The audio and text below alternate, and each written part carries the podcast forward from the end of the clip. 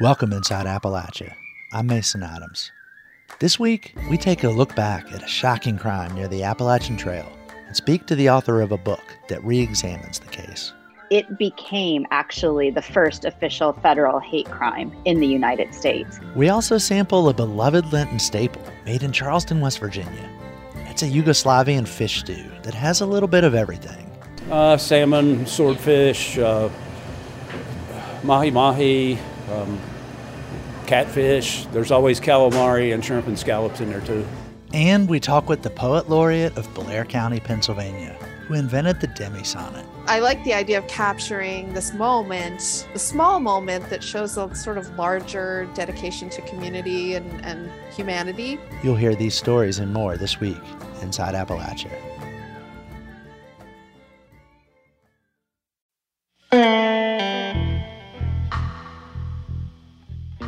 Welcome inside Appalachia. I'm Mason Adams. In the summer of nineteen ninety-six in Shenandoah National Park, two women, Julie Williams and Lolly Winans, were murdered not far from the Appalachian Trail. The case remains unsolved today. Journalist Catherine Miles wrote about the murders in her book, Trailed, One Woman's Quest to Solve the Shenandoah Murders. The book goes beyond true crime, though, and wraps in Miles' personal experiences and the specter of violence in the outdoors, a place where people go to find peace and solitude. I spoke with Miles. Warning for listeners, some of this conversation gets into violence, sexual assault, and other difficult topics. It's about fifteen minutes long. For people who don't know about the nineteen ninety-six homicides, can you kind of give us the nuts and bolts of what happened on the Appalachian Trail there? Was it in Shenandoah National Park? It was in Shenandoah National Park, and it was just off of the Appalachian Trail. So Lolly and Julie uh, were both real just wilderness leaders, and they had met the summer before at a really revolutionary outdoor program called Woods Women. They fell head over heels in love. Um, and I think it's really important to remember that this was nineteen ninety-six. This was a long time before anyone really kind of felt comfortable coming out in a public way, especially somewhere like the upper Midwest, which is where they were located. So they had some challenges in terms of trying to figure out how to navigate this relationship, whether or not they wanted to navigate a same-sex relationship. But uh, but they did really sort of both commit to it, and they spent the next calendar year um, in a long-distance relationship, getting to know each other, trying to figure out sort of how to be in the cultural space that was this time period. Um, at the end of what had been Lolly's last semester of her college experience, so this is May of nineteen ninety-six, uh, the two were living about five hours apart. Julie was in Vermont. Lolly was in Maine at Unity, the college that I would go on to teach at. And so the school year had wrapped up. They were both about to embark upon very busy summers. And so they decided that what they really wanted to do was take sort of a, an easy breezy backpacking trip that would give them time to recommit, reconnect as a couple, kind of take a little bit of a breather before the hectic summer season. And so they picked Shenandoah National Park, knowing that, first of all, the weather was a lot more reliable there than it is here in Maine in May, where, you know, snow is still a possibility. And they also knew that that not only did the Appalachian Trail run through the park, but there were also a lot of, you know, other trails and um, things that would allow them to have an experience where it wasn't really about endurance and it really wasn't about skill so much as it was about recreation. Um, about a week into their trip, we think, um, five to seven days into their trip, they were brutally assaulted at their backcountry campsite. Um, they were both murdered. We believe that Julie was sexually assaulted. And then that really led to just this sort of impossibly difficult and confusing and convoluted and flawed investigation that continues today. Yes, the investigation has yet to conclude. And in part, it seems because law enforcement authorities really singled out an individual early on and, and kind of pursued a case against him, whereas your book suggest maybe they shouldn't have been so quick to rush to prosecution necessarily, or rush to close off other potentialities. Can you talk a little bit about what you found? Sure. So in nineteen ninety-seven, July of nineteen ninety-seven, so about um, fourteen months after Lolly and Julie were murdered, a young man named Darrell David Rice was in Shenandoah National Park. His father lived right outside of the park, and he would regularly spend a lot of time cycling there. And he had, by all accounts, including his own, several very severe psychological challenges and issues that he was dealing with, most notably bipolar schizophrenia. So his life in July of ninety-seven had been completely unraveling. He was not getting treatment for these psychological disorders. He was sort of at his wit's end. And in one particular weekend in July, he had been up for two or three days straight, um, was very sort of agitated, and was driving through the park, and he saw a female cyclist. And he um, drove past her several times. He shouted obscenities at her. He uh, threw a soda bottle at her. And uh, at one point, you know, succeeded in running her off the road. Um, she, you know, was understandably terrified about this and got help. And rangers managed to get a hold of him before he left the park. And as soon as they apprehended him, the rangers were convinced that he had murdered Lolly and Julie the summer before. And at that point, really shifted all of their investigation onto him. And I should say, just, just by way of sort of clarifying and, and, and contextualizing here, when violent crime occurs in national parks, those investigations are the dual purview of both the F B I and the National Park Service Police. And so the, those two law enforcement agencies, which do not have a lot in common with each other and have very, I think, different sort of cultural expectations, those two agencies have to come together during these crimes. And I think that's part of what makes these crimes so difficult to, to successfully solve and close is are these culture clashes. Um, but anyway, both the F B I and the Park Service Police immediately began to focus on Darrell David Rice and really began to shift their investigation exclusively to him at that point. So Darrell Rice was indicted in two thousand one, but ultimately federal officials couldn't gather enough of a case to really take him to trial. So that was dismissed, I guess. And your investigation kind of points in different directions. Can you talk a little bit about what you learned through your research? Sure. So in two thousand one, as you said, Darrell Rice was formally indicted. And at that point, the Attorney General for the U S was John Ashcroft under the Bush administration. And he saw in this particular case an opportunity to test out brand new hate crime legislation. So in the indictment, which was a capital indictment, right, a death penalty indictment, it became actually the first official federal hate crime in the United States. And at that point, it also became a hugely political and politically charged case. The F B I at best had, and I wouldn't even call it circumstantial evidence. I don't even think it's that strong.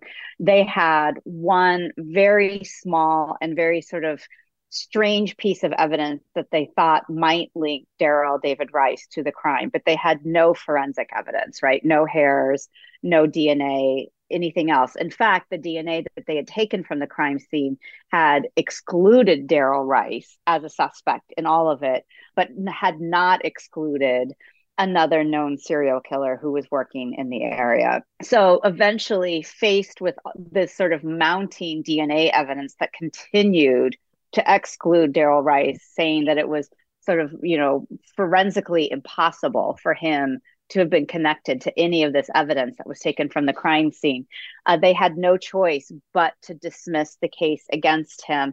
But what I should say, and this is very important, is the federal prosecutors used uh, a, a not very well-known legal concept to dismiss the case, and they dismissed it using a concept called without prejudice. And those are usually used in cases where prosecutors are convinced of the guilt of the defendant. They feel like they do have a strong case, a case that could persuade a jury or a judge, but because of some sort of procedural error that occurred during the trial, they feel like they can't get the conviction that they need to get. And so by dismissing a case in this way, the federal government basically reserves the right to bring the case back against a person at any time. So in the case of Darrell Rice, they were on the eve of jury selection for his trial. at any point, the federal government can go basically right back to that spot, right, and continue the trial against him. So he lives in this state of double jeopardy, which is how and why the Virginia Innocence Project became involved in the case, because they saw this as a miscarriage of justice against an innocent person. And I was very fortunate to work with the Innocence Project, re-examining this case and reinvestigating it from the beginning. So as you're researching this book and looking into the minutia of this crime, I mean, you describe how Deirdre Enright at the Virginia Innocence Project kind of didn't, like, I wouldn't say she didn't take you seriously, but she took you seriously once she realized, like, how much reading you'd actually done. You weren't moonlighting on this. This was a serious pursuit. So you're getting pretty deep into this research. I would imagine that stands in direct conflict with your view of um, wilderness and nature, which is kind of like mine is, which is it's a place for escape. It's a place we go to get away from all of society's troubles and our personal troubles. How were you working on this? What what was that journey like for you? Really difficult. You know, as I say in the book, I had started my tenure at Unity College in the um, fall of two thousand one. Uh, so, so literally two days before September eleventh, I was barely twenty-seven years old. It was my first college teaching job. And, uh, you know, Unity is a very tight knit community, and it's a tight knit community of, of wilderness lovers. Um, so, you know, we would have classes outside, we would have classes on the trail, or, you know, that was just sort of a part of our, our sort of culture there. And so it was the spring of, of two thousand two when the, the formal announcement of this indictment took place. And I saw firsthand how that indictment really impacted the Unity community. Lolly, at that point, had been dead for five years, but she was still very, very present on that campus. She was just such an extraordinary leader and an extraordinary human that, you know, my colleagues were her faculty members and professors, and um, her friends had become my friends. And so, you know, seeing the the residual trauma, not only of her, her very untimely death, but also how this indictment brought up all of that again, had made the case sort of doubly personally for me. So, so not only did I really sort of identify with Lolly and Julie in some very profound ways, um, and felt that impact as sort of a, a secondary trauma as a as a female sexual assault survivor, backpacker, but then, you know, to see firsthand how this was impacting people who I had already grown to love really, really made this very real for me.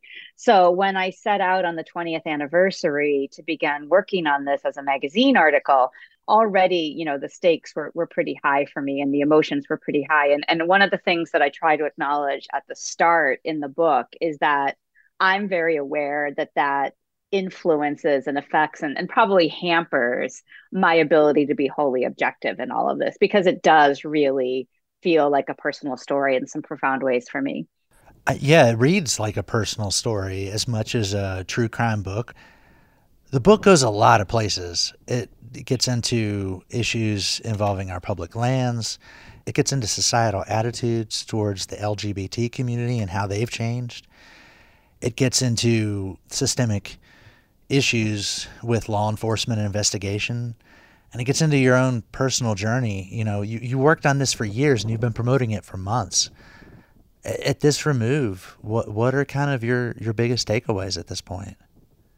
I think what, what was the biggest education for me in all of this was understanding multiple sort of shortcomings or or things that really need to be corrected in our judicial system. I talk in the book about this concept of confirmation bias, which we we all suffer from.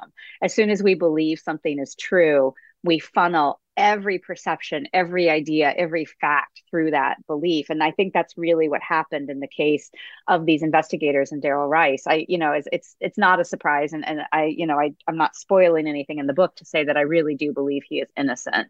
Um, and I do believe that there's another person who I name in the book who is in fact the murderer. Um, so, you know, understanding just how often this happens, there's something like two hundred fifty thousand cold murder cases in our country right now. Those are cases that not only have they not been solved, but they're not being actively investigated anymore. Understanding that, understanding the way in which our country has kind of fallen short with forensic analysis, especially, you know, people might be familiar with hearing stories about, you know, these huge backlogs of rape kits that have never been tested. Um, and so, and then also, frankly, and this was, again, very sort of profoundly eye-opening for me, is the number of people incarcerated uh, who in, in fact are innocent um, and are in the process of being exonerated, and understanding that, you know, for me, I think I really wanted to believe that the judicial system always works, right? And it's objective and it's progressive and it, it, you know, logically comes to a conclusion that can absolutely be defended. And, and understanding now and seeing now how many people are in fact being exonerated, how many people have been wrongly imprisoned, has really sort of shaken my sense, not only of, you know, safety in the wilderness, which this project kind of shook, but also I think some of my um, confidence in the American judicial system. Yeah, I've heard it referred to as the C S I fallacy or Law and Order fallacy, depending on who you're talking to, that everything just sort of wraps up nice and neat. And that's very much not the case in a lot of cases. Um, yeah, we want it to be, right? And we want we want there to be that smoking gun, or we want there to be that one piece of D N A that absolutely proves it. But that's so rarely the case, unfortunately. And I think that's that's a very bitter pill for surviving family members and friends to swallow when when they sort of watch these cases kind of languish and go unsolved. Well, Catherine Miles, thank you so much for coming on and speaking with us at Inside Appalachia. Thank you so much for having me. And thank you for, for giving some, some light and attention to this very important case. That was journalist Catherine Miles. Her book is Trailed, One Woman's Quest to Solve the Shenandoah Murders.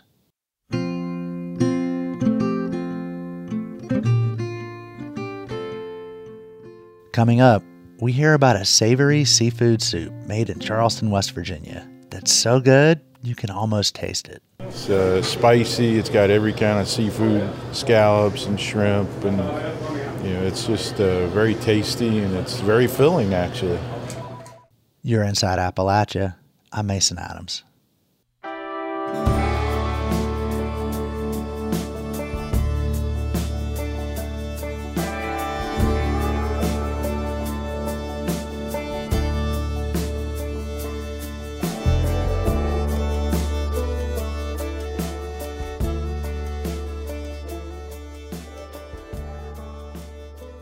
Support for Inside Appalachia is provided by Concord University, focusing on students' futures. Classes available at concord.edu slash apply.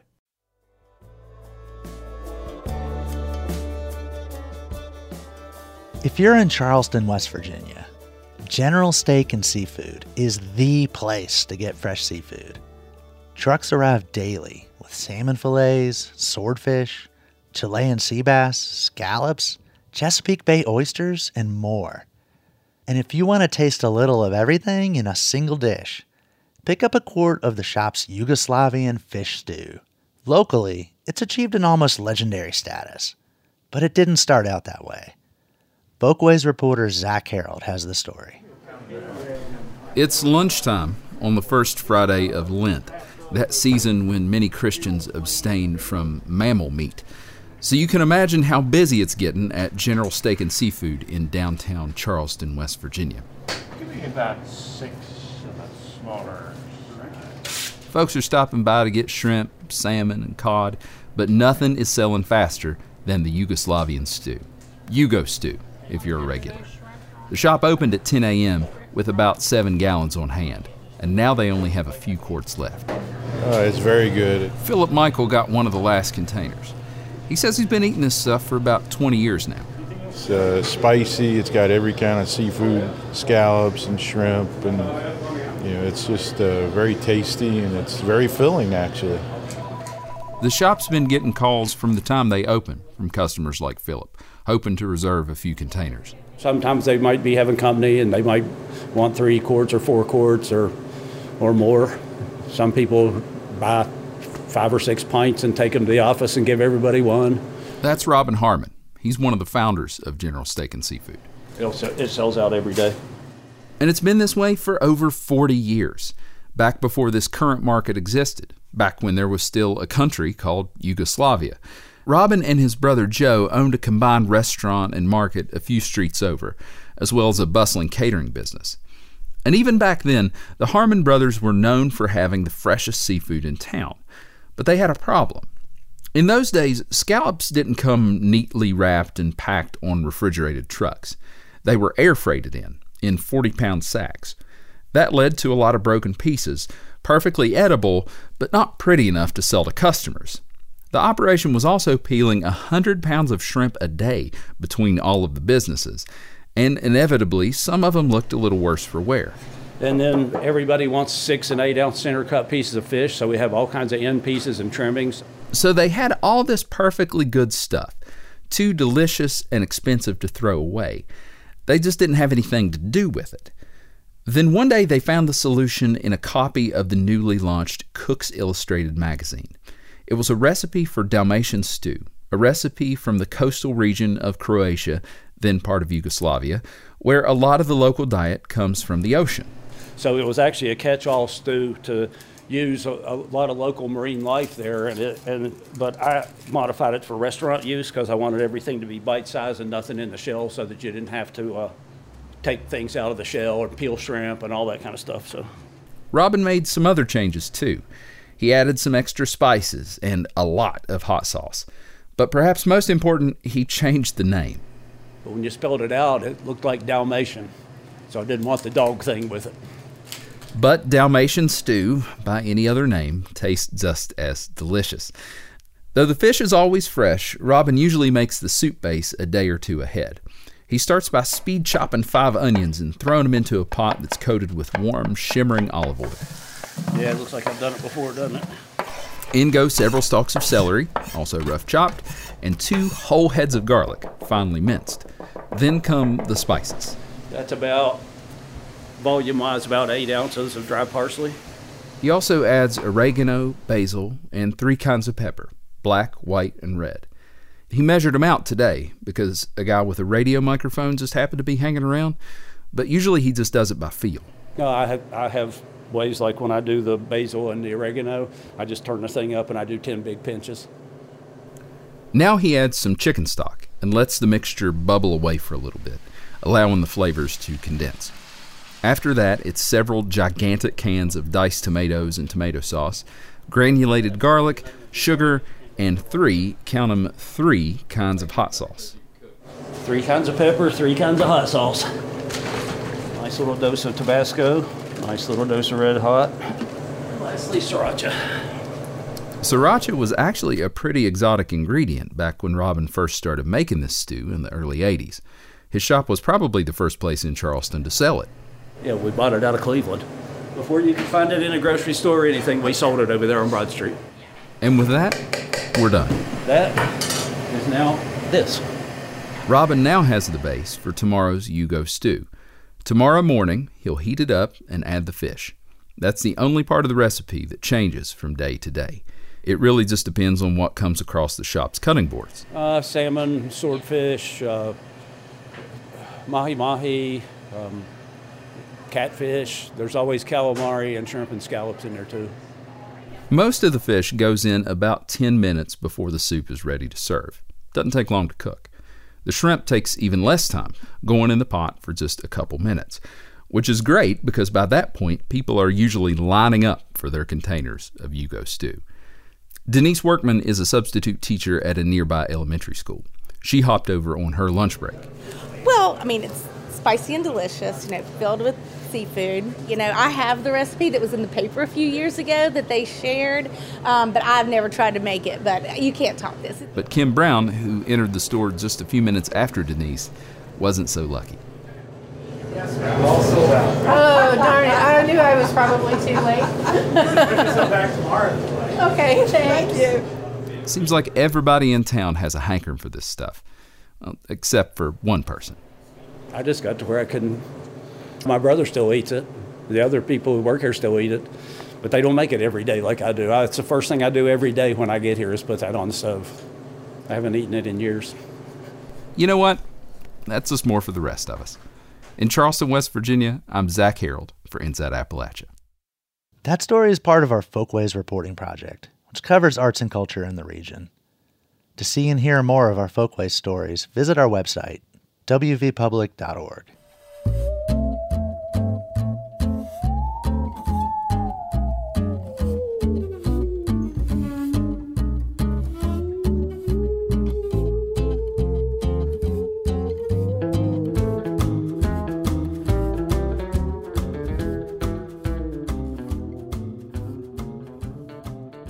Continue to learn more about a recent train derailment in East Palestine, Ohio. That wreck has ignited conversations across the country about train safety rules. The people in East Palestine have a more immediate need. They just want to know if it's safe for them to stay in their homes. Some residents are looking to outside researchers for help. Kara Holsapple with the Allegheny Front brings us this story. Emily Wright lives in Columbiana County and is the development director for River Valley Organizing, which is based in East Liverpool, Ohio. The group is trying to coordinate independent soil and water testing and is in touch with researchers at the universities of Pittsburgh and Kentucky. Wright says though the U S E P A says its monitoring indicates the air there is safe to breathe, she has other concerns since the fires and smoke have dissipated. When the dust settles, the air quality, of course, isn't going to be still affected. But they let people back in their homes before they did completed soil and water testing. People's homes still have all of the contaminants on the surfaces. So when you sit on the couch and, you know, they go up in the air when you, you know, dust. So our major concern is that, and residents are reporting um, to us and on the East Palestine Talk page, like the Facebook pages, they're showing that they're waking up with rashes. They're having respiratory symptoms that are worsening. Why does your group think independent testing is necessary in East Palestine? As we're nonpartisan, nonprofit, you know, we're finding that a lot of the programs, depending on what administration they're under, totally change with that. You know, the E P A is one of them. I don't care what any politician says or what letters behind their name, all of them have failed. And we keep hearing the railroad had safety regulations that were loosened under the Trump administration. Well, we've been under a new administration for two years and they're still loosened. As someone that, like my father has bilateral asbestosis from working at Weirton Steel, you know, I have family members with multiple myeloma after working a nuclear power plant. And my family has literally given our lives to these industries. We work in these industries, we live by these industries, we get it. We're all for commerce, but what we're not for anymore is our bodies in Appalachia and in these areas being used uh, for the commerce of the United States. This is why independent testing needs to be done, and this is why existing institutions need to be checked. And we're not against government, and we're not against the E P A. We just want them to do their job and actually serve the people. Is it that you don't trust the E P A's and Ohio E P A's test results, or is this like additional testing? I think it's more additional testing. It's not it's not that they think that the E P A's test results are bad. It's that, are they testing for everything they should? And did they test for everything they should before they let people in their homes? And the answer is no. So the trust is broken. So our concern is that if people don't see some independent testing done and other people coming in, it will spread further misinformation. It will cause hysteria where it doesn't need to be. We're actually trying to do the the opposite of that right now. And you're focusing on soil and water testing. Yes. Our focus with soil and water is really important, especially in the long term. Um, East Palestine, I don't know if you know about northern Columbiana County in general, but we're mostly farming communities and small businesses. So we're surrounded by farms.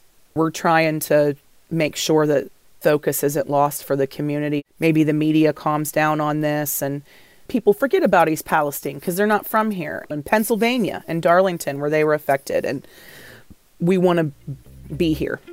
Emily Wright is the development director for River Valley Organizing, which is trying to coordinate independent soil and water testing in East Palestine.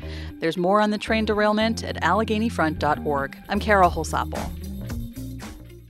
The toxic chemical spill in East Palestine, Ohio, wasn't the first time pollutants have made their way into Appalachia's air, soil, and water. Lately, we've been hearing about a group of chemicals known as P F A S, that some people call forever chemicals. They seem to be turning up everywhere, including West Virginia. Shepherd's Nodder has more. P FAS are a group of around ten thousand man-made chemicals that have been used to manufacture both industrial and consumer products for around eighty years. More commonly known as forever chemicals, they're known to cause health problems like liver damage, higher cholesterol, cancer, and a weakened immune system, among others.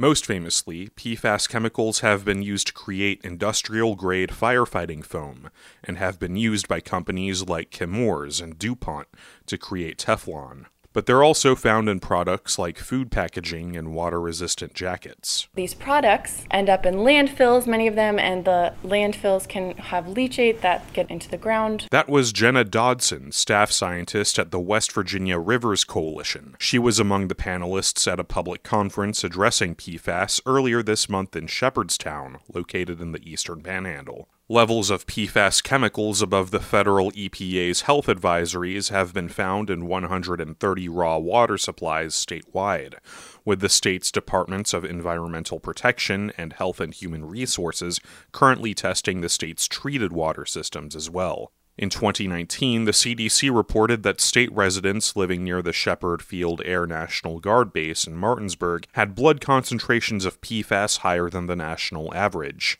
Bases like that use the P FAS firefighting foam, and it's believed the chemicals contaminated much of the local waterways. High levels of the chemicals were found in Martinsburg's Big Springs water filtration plant in twenty sixteen. They're in our waterways, it, it's in our soil, it's in our air, because it also travels via air deposition, and so that's why they're so ubiquitous. And, and again, localized contamination can occur. In the region alone, there are thirty-six raw water supplies that have been identified as having unsafe amounts of the chemicals. That area, along with the Ohio River Valley, are considered P FAS hot zones in West Virginia, though they've been found in water supplies statewide. Dodson was joined by Brent Walls of the Potomac Riverkeeper Network. He's studying P FAS effects on the Potomac River's aquatic ecosystem by surveying small-range fish species in the area. He discovered some fish in the nearby Antietam Creek in Maryland had elevated amounts of the chemicals in their tissue. That was extremely alarming because smallmouth bass is a popular recreational fish species, not only for you know, catch and release, but also for families and communities to um, take home to eat. Health advisory guidelines released by the E P A in twenty twenty-two say anything above zero point zero zero four parts per trillion for P F O A or zero point zero two parts per trillion for P F O S are considered unsafe. P F O A and P F O S are two common P FAS subgroups. That would be one drop of P FOS in twenty Olympic-sized pools. Uh, that's the kind of, you know, visualization of how small of an amount of this pollutant has an impact. Walls is worried state and local agencies wouldn't be able to properly measure and treat P FAS because of how little amounts are needed to infiltrate waterways to contaminate them. Those tests are expensive, and um, even if the facilities are able to find a lab to, you know, provide the analysis, then they have to find the resources to address the situation. That's a concern echoed by John Bresland, one of the local citizens in attendance at the Shepherdstown conference Walls and Dodson spoke at. He's also a member of the town's water board. I know that the current wastewater plant that we have will not be able to, to remove P FAS, so we need to, we need to get some guidance from E P A as to how do we No, if and when the time comes. Others in attendance, like David Lillard, were concerned about both his health as well as the health of the local environment. We're a headwater state.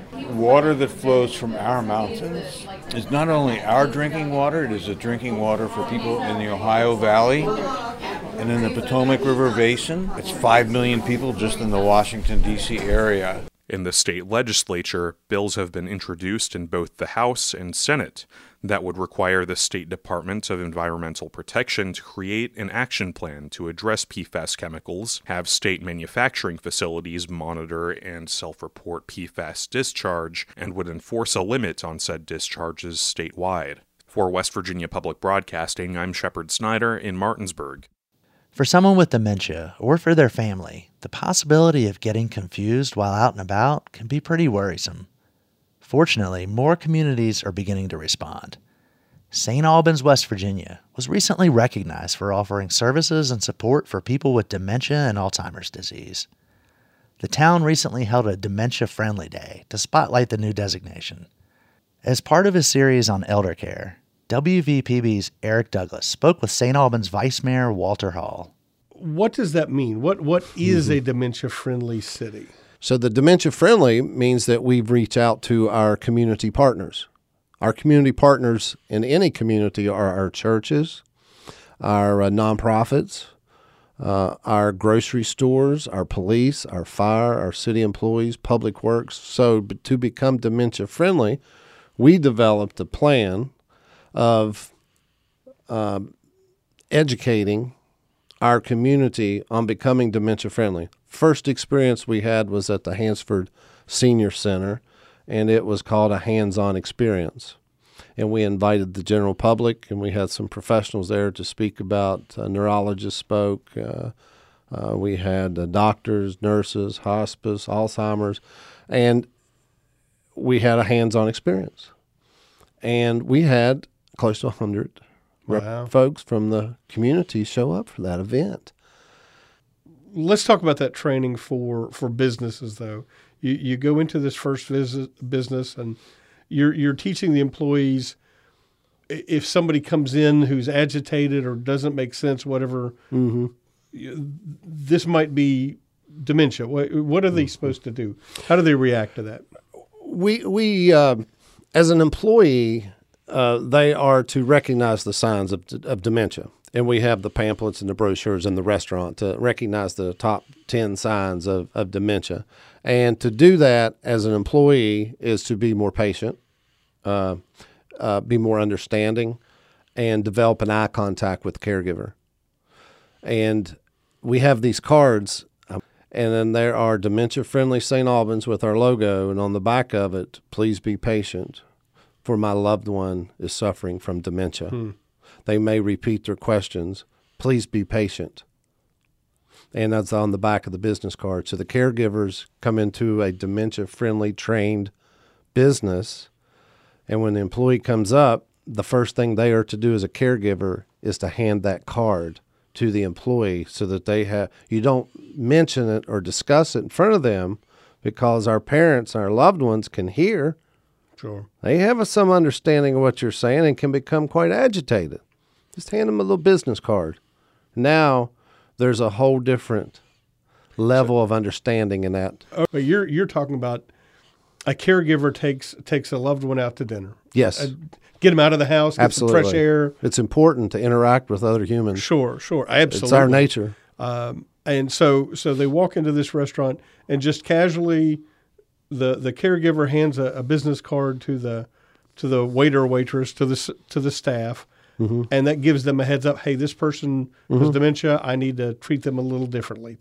Now every city employee, police, fire, public works, our water and sewer, all these folks have been trained on how to identify the signs or understand what's going on with one, that it's not drugs or it's not a, a mental Um, uh, health right. issue.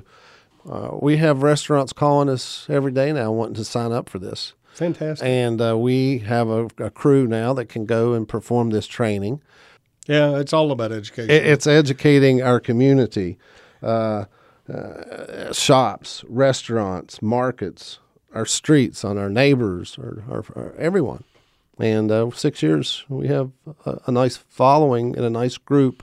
We all help ourselves. We have to look out for one another. And by nature, we as humans have to interact with others. And we invite you to encourage you to b- bring your mom and dad on out. Bring your grandpa, grandma. Bring them on out. Go to these thirteen, fourteen businesses. They understand what's going on. Make your reservation. So, I, I mean, and I think you told me before, at the time at least that you started, there was only one other city, and that was in Minnesota, maybe? Yes, it was in, uh, I wish I could remember the town, but uh, yeah, there was one uh, city, one community in Minnesota that had gone through the dementia-friendly training. Uh, there's a Dementia-Friendly America um, that has their own set of uh, rules, and then we have the uh, Alzheimer's Association has uh, their own set. Okay. Uh, well, I, I guess guidelines, I should say, not rules, or guidelines of what to follow to become a dementia-friendly community, and we got the support of both organizations, and we're now recognized as dementia-friendly community and stamped and approved by each organization. That was Walter Hall speaking with Eric Douglas about Dementia Friendly Day in Saint Albans. It's part of W V P B's series, Getting Into Their Reality, Caring for Aging Parents. To read more and to check out the rest of the series, visit w v public dot org.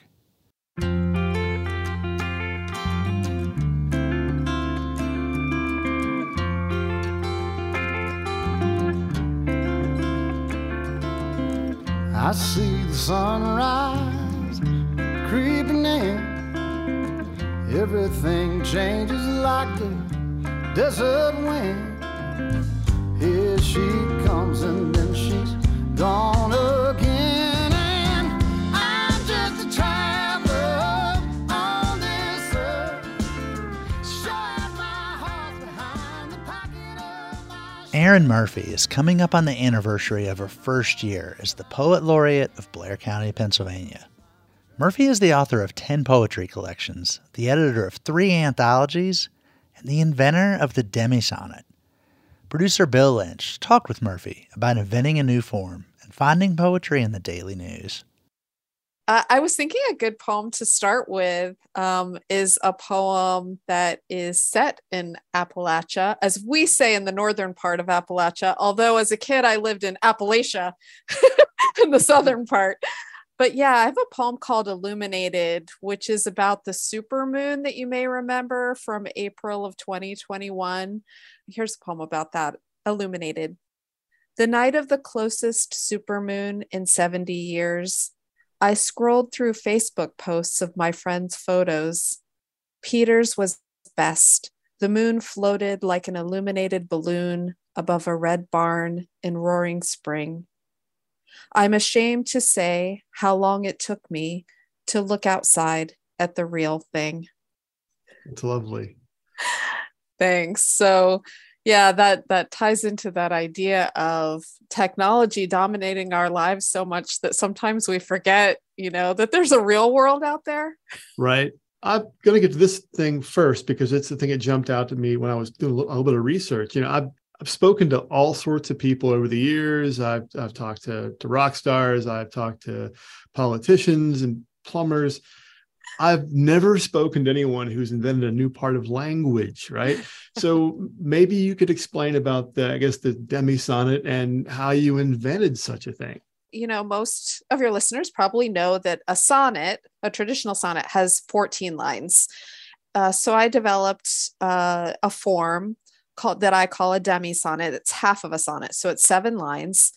And other than that, uh, what the form um, has is it's sort of a, a sparse um, sparseness to it.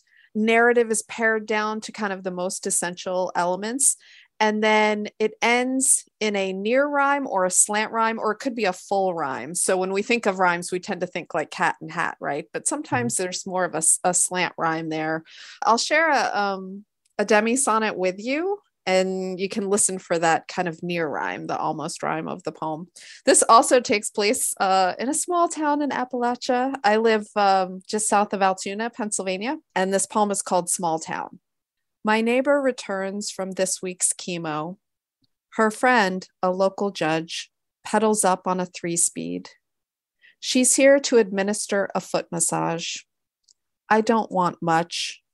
To live in a town where people ride bikes with baskets, a place where people show up, take your beleaguered feet in their hands and rub. So I, I like the idea of capturing this moment, um, the small moment that shows a sort of larger dedication to community and, and humanity. Um, the near rhyme there would be the up and rub. So we don't tend to think of those as rhyming, but the words do suggest each other. So in my demi-sonnets, uh, they end with a, a full or a near rhyme, or sometimes called a slant rhyme. And the way it came about, um, to get back to your question, is a lot of times poets go and do, uh, writers in general, do these residencies where you can go away for sometimes months at a time to just focus on your own writing, which is a wonderful experience. I've, I've had that experience before. It's great. When my children were younger, it was hard to get away Um, for long stretches of time like that. So I said to my husband one uh, spring semester, as our semester was ending, I said, I want to D I Y a residency, and I just want to be at home, but I want to be able to wake up in the morning and focus on my writing for, you know, several hours without interruption. So you get to like get the kids off to school, handle all their questions about, you know, you know, what am I taking for lunch? Where's my library book? You have to sign my permission slip, you know, all of that. So I thought, oh, I'll do that for a week, maybe two weeks. Well, the two weeks turned into four weeks, turned into six weeks. And I was waking up every morning between, you know, five thirty, six a.m. And I would work until noon, one o'clock every day without interruption. And during that period, I developed this very compressed form. I thought, oh, maybe it'll be, you know, a small series, you know, maybe a dozen poems or so. Well, the next thing I knew, I had written one hundred twenty of them and really started dreaming in them. Like everything became like potential material uh, for this form. I put them away for six months, stuck them in a drawer because I thought, you know, sometimes you don't know when you've first written something if it's, you know, even worth salvaging. Uh, and I looked, I opened it back up six months later, took a look, and I thought, oh, these are actually pretty good. And I uh, pared it down to about eighty of them. And that became my first collection of demi-sonnets. You're a, a poet laureate. Becoming a poet laureate kind of suggests a journey. So this is the part where it's, you get a chance to tell me your life story in a compacted form. Yeah. Once upon a time. Uh, so my life story. Um, yeah. So I'm a, I'm a poet laureate of Blair County, Pennsylvania, which is, which is a terrific honor. Born in New England, grew up mostly in Richmond, Virginia, uh, for a spell, lived uh, outside of Asheville, uh, North Carolina.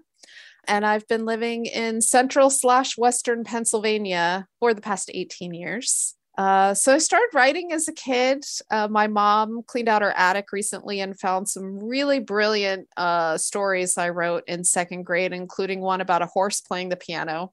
It's really great. I also had this stretch in fifth grade where I was really into race car drivers. And so I read everything I could read about Indy race car driving and wrote a lot of poems about that. I don't have any of those memorized. But since that time, uh, most of the poems I write have to do, uh, some are, you know, sort of personal, uh, memoir type narrative, but also usually a lot of awareness of writing itself. And, and I try to have like close attention to language. Uh, something I was reading about you, it says that uh, you worked in news for part of your life. That's interesting to me because news writers, feature writers, sports writers are often reaching for the poetic, right? So yes. They don't always get there, right? Right. But uh, poets reaching for news, is that something that you give a shot at? Yes, I love incorporating uh, current events uh, into my work. I have a poem that was published just the other day that has to do with the earthquakes in Turkey and Syria. Um, so I do, I, I, I really like to respond to what's happening in the world, you know, as it's happening. That's a big uh, source of inspiration for me. Uh, working as a news editor in itself required uh, some poetry. I mean, what is a headline but poetry, right? You're trying to capture the entire story in as few words as possible. And um, we used to, when I when I was news editor um, of the local daily paper uh, in Maryland, we used to win all kinds of contests for our headline writing. If you want to win headline contests, hire a poet. Artists leave legacies. Uh, do you have a particular poem that you hope you're, that you're remembered for? That is such an interesting question. Well, I have a poem that uh, won the Rattle uh, Poetry Prize Reader's Choice Award this past year. And uh, I always say I'm, I read that whenever I get the chance because it's a single poem, but it won a five thousand dollars prize. And what's nice about Rattle is that when they they let you know if you've won this prize, they also include a lot of the commentary that people wrote about the poem. And so that's really rewarding to, to know that it had that impact um, on people. So I'll, I'll read you that poem if you want. It's called The Internet of Things. And for those who don't know, the Internet of Things is the networking capability that allows information to be sent and received by objects and devices. It's the way all of our gadgets talk to each other, basically. So millions and millions of devices are communicating with each other um, all of the time. So this is called the Internet of Things. It's basically an economics term. The low tide riverbed silt of things. The cloud swept distant hill of things. The open bedroom window in spring of things. The moonlit cricket symphony of things. The pitter patter tin roof rain of things. The fifty year marriage loose skin of things. The clipped winter light of things, the stippled lymph node of things, the grief, oh, the grief, the brief ecstatic flight of things. So I guess if I had to pick a poem that I would like to be remembered for, at least as of today, I would say that poem, The Internet of Things, subject to change. Erin, thank you so much. Thank you. Thanks for chatting with me, Bill. That was Erin Murphy, Poet Laureate of Blair County, Pennsylvania. We're always looking for new writers with something interesting to say. Do you have a favorite Appalachian poet? Tell us about them. Write us at InsideAppalachia at w v public dot org.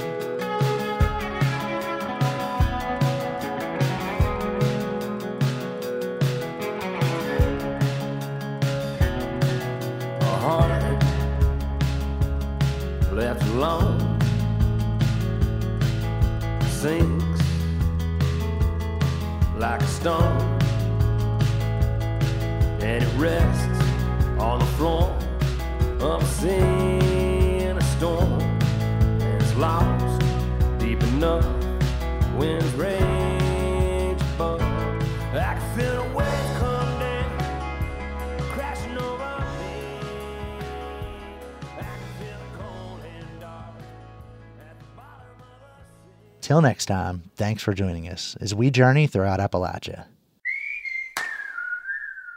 Our theme music is by Matt Jackford. Other music this week was provided by Mary Hott, David Mayfield, Tyler Childers, Chris Stapleton, Sierra Farrell, and Lucero. Bill Lynch is our producer. Our executive producer is Eric Douglas. Kelly Libby is our editor. Our audio mixer is Patrick Stevens. Xander Alloy also helped produce this episode. You can find us on Instagram and Twitter at InAppalachia. You can also send us an email to InsideAppalachia at w v public dot org.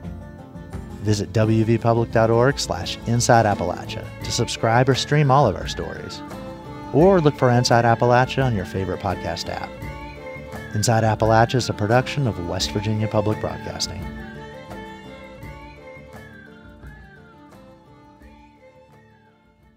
Support for Inside Appalachia is provided by Concord University, offering thirty-one bachelor-level degrees and six master-level degrees for students of any age. More information at concord dot e d u.